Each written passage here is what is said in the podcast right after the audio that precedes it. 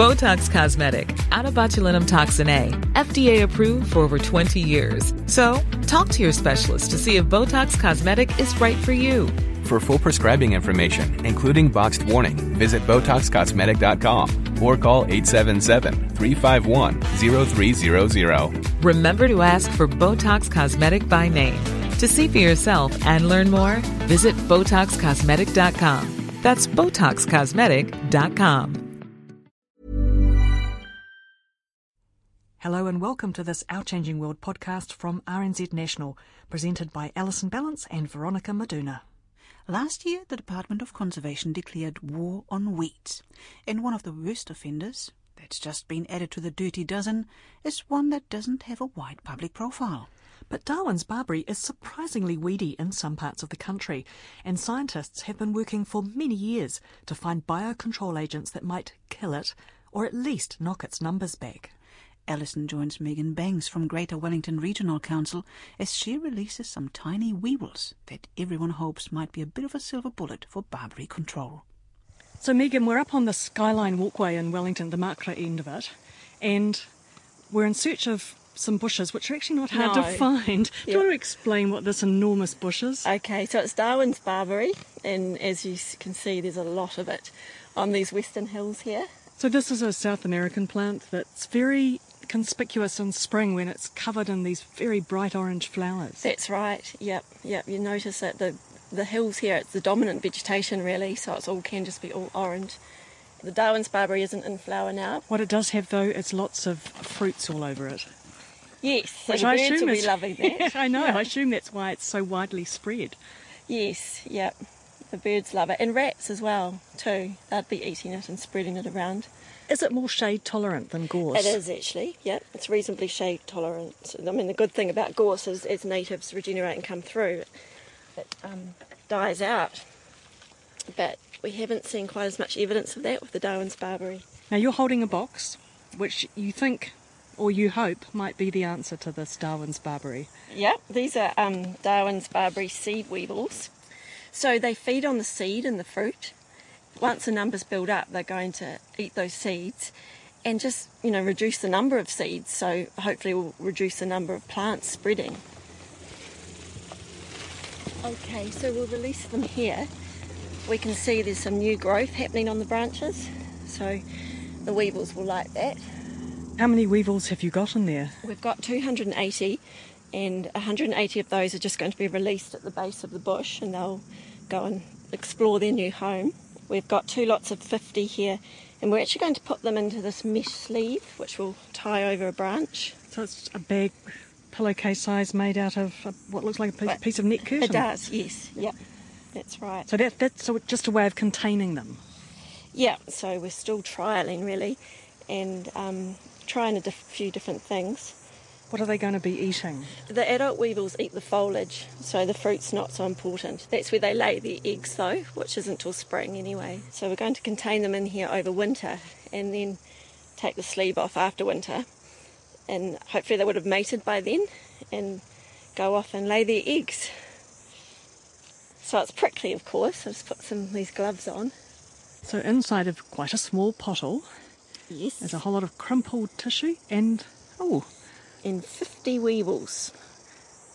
So they're quite small, they're probably four to five millimetres.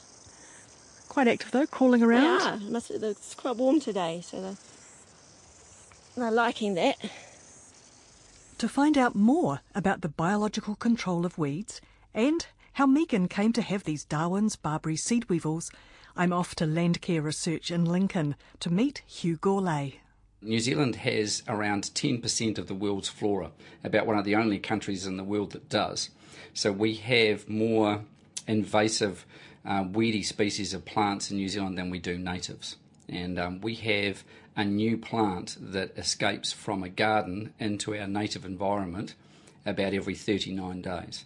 Those are really scary facts. And um, weeds cost this country billions, not just in terms of farmers and controlling them, but also in consumer costs as well. So when you buy your groceries down at the supermarket and you buy vegetables, you are paying for uh, that farmer having to have controlled weeds within his crops as well.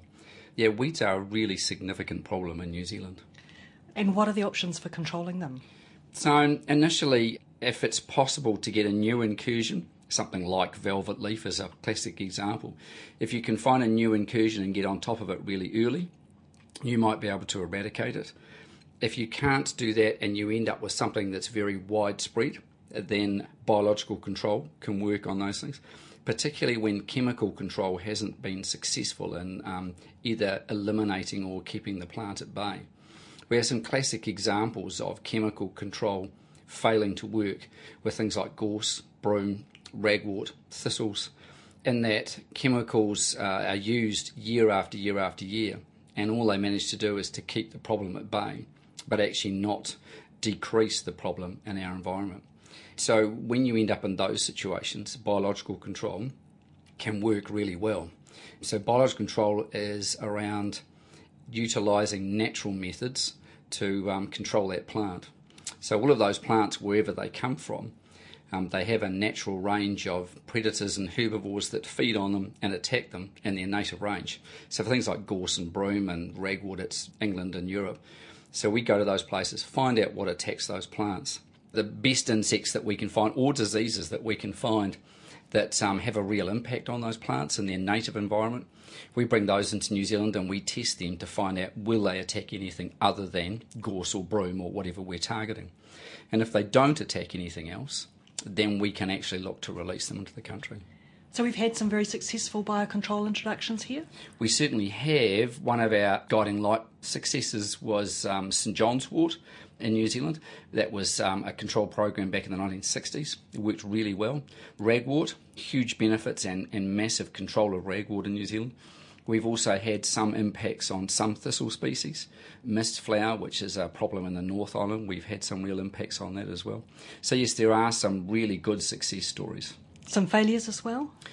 It's hard to know what you might describe as failures. Um, there are certainly some insects that we've introduced where those insects have either failed to establish or have established and then died out or at such low levels in the environment that they actually fail to, to um, have any significant control on the plant. Let's talk about a specific example then Darwin's barberry.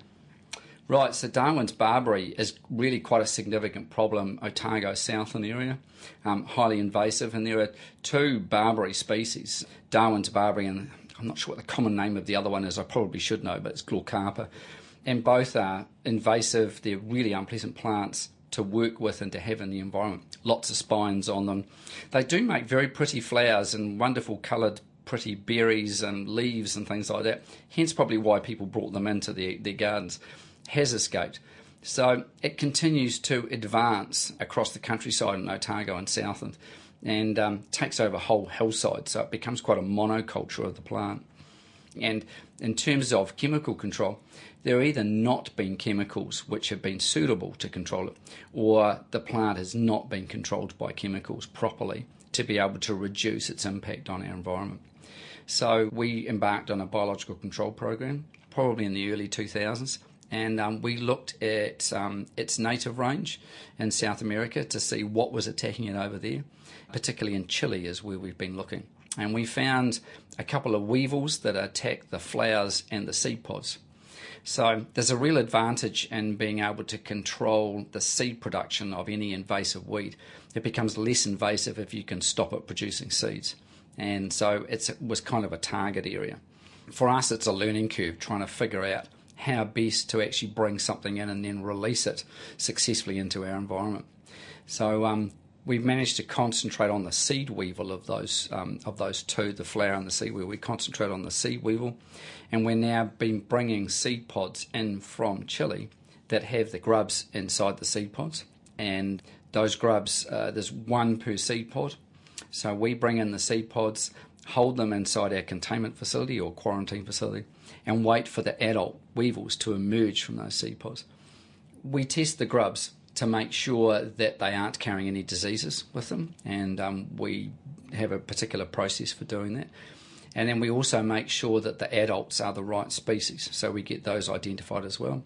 And when we're certain about those things, we can apply to MPI um, and ask them if it's okay if we make releases of these weevils into the environment they say yes, that's okay. And then we remove the adults from our containment facility and release them in the field. And we've been we've done that for two years in a row now. Don't know whether those weevils have established as yet. They are extremely small, really hard to find. But I imagine probably in a few years' time we'll be able to collect some seed pods off Darwin's Barberry and Otago and Southland and see if we can find the grubs inside the seed pods. And if we can, then we'll know that the thing's established. Now, you've got some things to show me here. We have the Darwin's Barberry weevils here, which are in a small, in some alcohol in a container, so you can just see how small they are. And I'd have to report they're extremely small. and these here are the um, other weevil that we looked to bring in as well. So these are the flower feeding um, weevils. And again, like the seed feeding ones, they were quite difficult to work on. We don't know how to breed them in captivity and things like that. So, what we decided to do was to bring in the seed ones because they were easier release them, get them established, and see what kind of impact they have. And then if we need another one, then we've got the flower feeding weevils um, as well in the wings that we can actually bring in later. We're also working on a rust disease that we're going to bring in for Darwin's barberry as well. So um, that's proving quite a problem to actually rear and work on, but that's being worked on up in Auckland with the rest of our team of pathologists. So that's another, hopefully, another agent that we'll be able to release for Darwin's barberry. So a good approach is to have a two or three pronged approach. Yeah, absolutely. It, you don't often find that one single insect will have a major impact on a plant, and you usually would normally aim to have several. A seed feeder is always a good thing to have, but we'd always like something which would attack the foliage or the stems or the roots or all of those kind of things. So, one of the keys for you is this understanding of how to rear insects. Yeah, it certainly is, and it's kind of one of the really difficult things that we have to do. Many of these insects um, in their native range, people know about, but no one's ever worked on. So no one's ever tried to rear these things, and certainly no one's ever tried to mass rear them or host test them or anything else. So for us, it's um, quite a difficult learning curve when we first get these insects to find out about their life cycle, um, their biology. Do they have an overwintering phase? Um, do they feed on leaves? Do they feed on roots? Do they like old plants? Do they like new plants? Do they like long days? Do they like short days, like cold temperatures or hot temperatures? Now, all sorts of things that we have to try and find out about them. And um, it can take quite a long time to do that. How many different species have you got underway at the moment?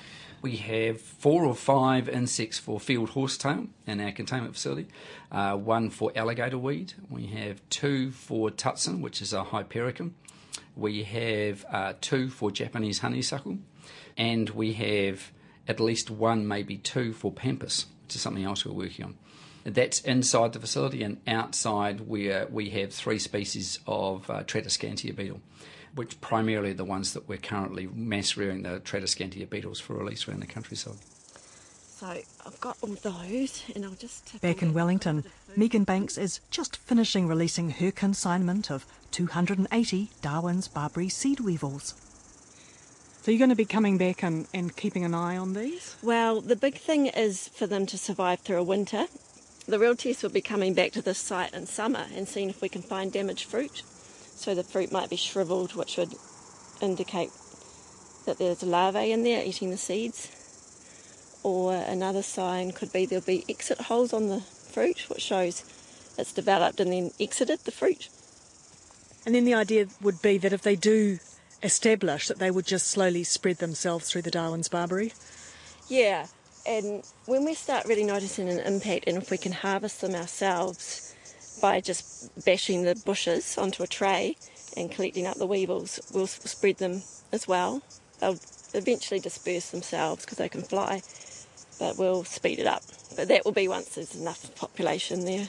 So you've introduced them into two places and they've been introduced in a couple of other places as well? Southland had some and they actually got them in March, so I'm not sure how they're doing now over their winter. And Horizons Regional Council have got some as well it is really exciting, this being the first introduction of biocontrol agents against Darwin's barberry, because as you can see, it is a real problem in Wellington. So, Megan, what other kinds of plants have you been using biocontrol agents with around Wellington? Um, well, quite a few. Greater Wellington has an active biocontrol program. So, historically, there were lots of agricultural species like ragwort. We would spread the flea beetle around, and now we're working on Californian green thistle. There's a green thistle beetle that's doing really well. And then there's a Buddleia leaf weevil that's also doing really well, so we spread that around. And quite a lot on broom. There's the broom gall mite, which has really taken off in the last few years, so we spread that around. Yeah, we've recently had a release of the privet lace bug. We don't have as much privet in the Greater Wellington region as there is further north, but it's all prevention. So if we can get something on that now, what we do have now, to just try and suppress it and prevent that spread, like it has happened further north, that's all good. And then hopefully over time our landscape will become more native and less weedy. Yeah, hopefully. That is the aim. It's also helpful for productive land as well, so less less investment on chemical um, spraying and things because once these agents are established, you just leave them to it. You don't have to go back and keep spraying like you normally have to do for a lot of weeds. So we've done that one, And, and, now now running around quite happily in there. let's hope they go off and multiply. That was Megan Banks from Greater Wellington Regional Council. And we also heard from Hugh Gourlay at Landcare Research. That's all for now. For more, check us out on the web, rnz.co.nz slash our changing world. Ka kite anō. Botox Cosmetic, out of botulinum toxin A, FDA approved for over 20 years. So, talk to your specialist to see if Botox Cosmetic is right for you. For full prescribing information, including boxed warning, visit BotoxCosmetic.com or call 877-351-0300. Remember to ask for Botox Cosmetic by name. To see for yourself and learn more, visit BotoxCosmetic.com. That's BotoxCosmetic.com.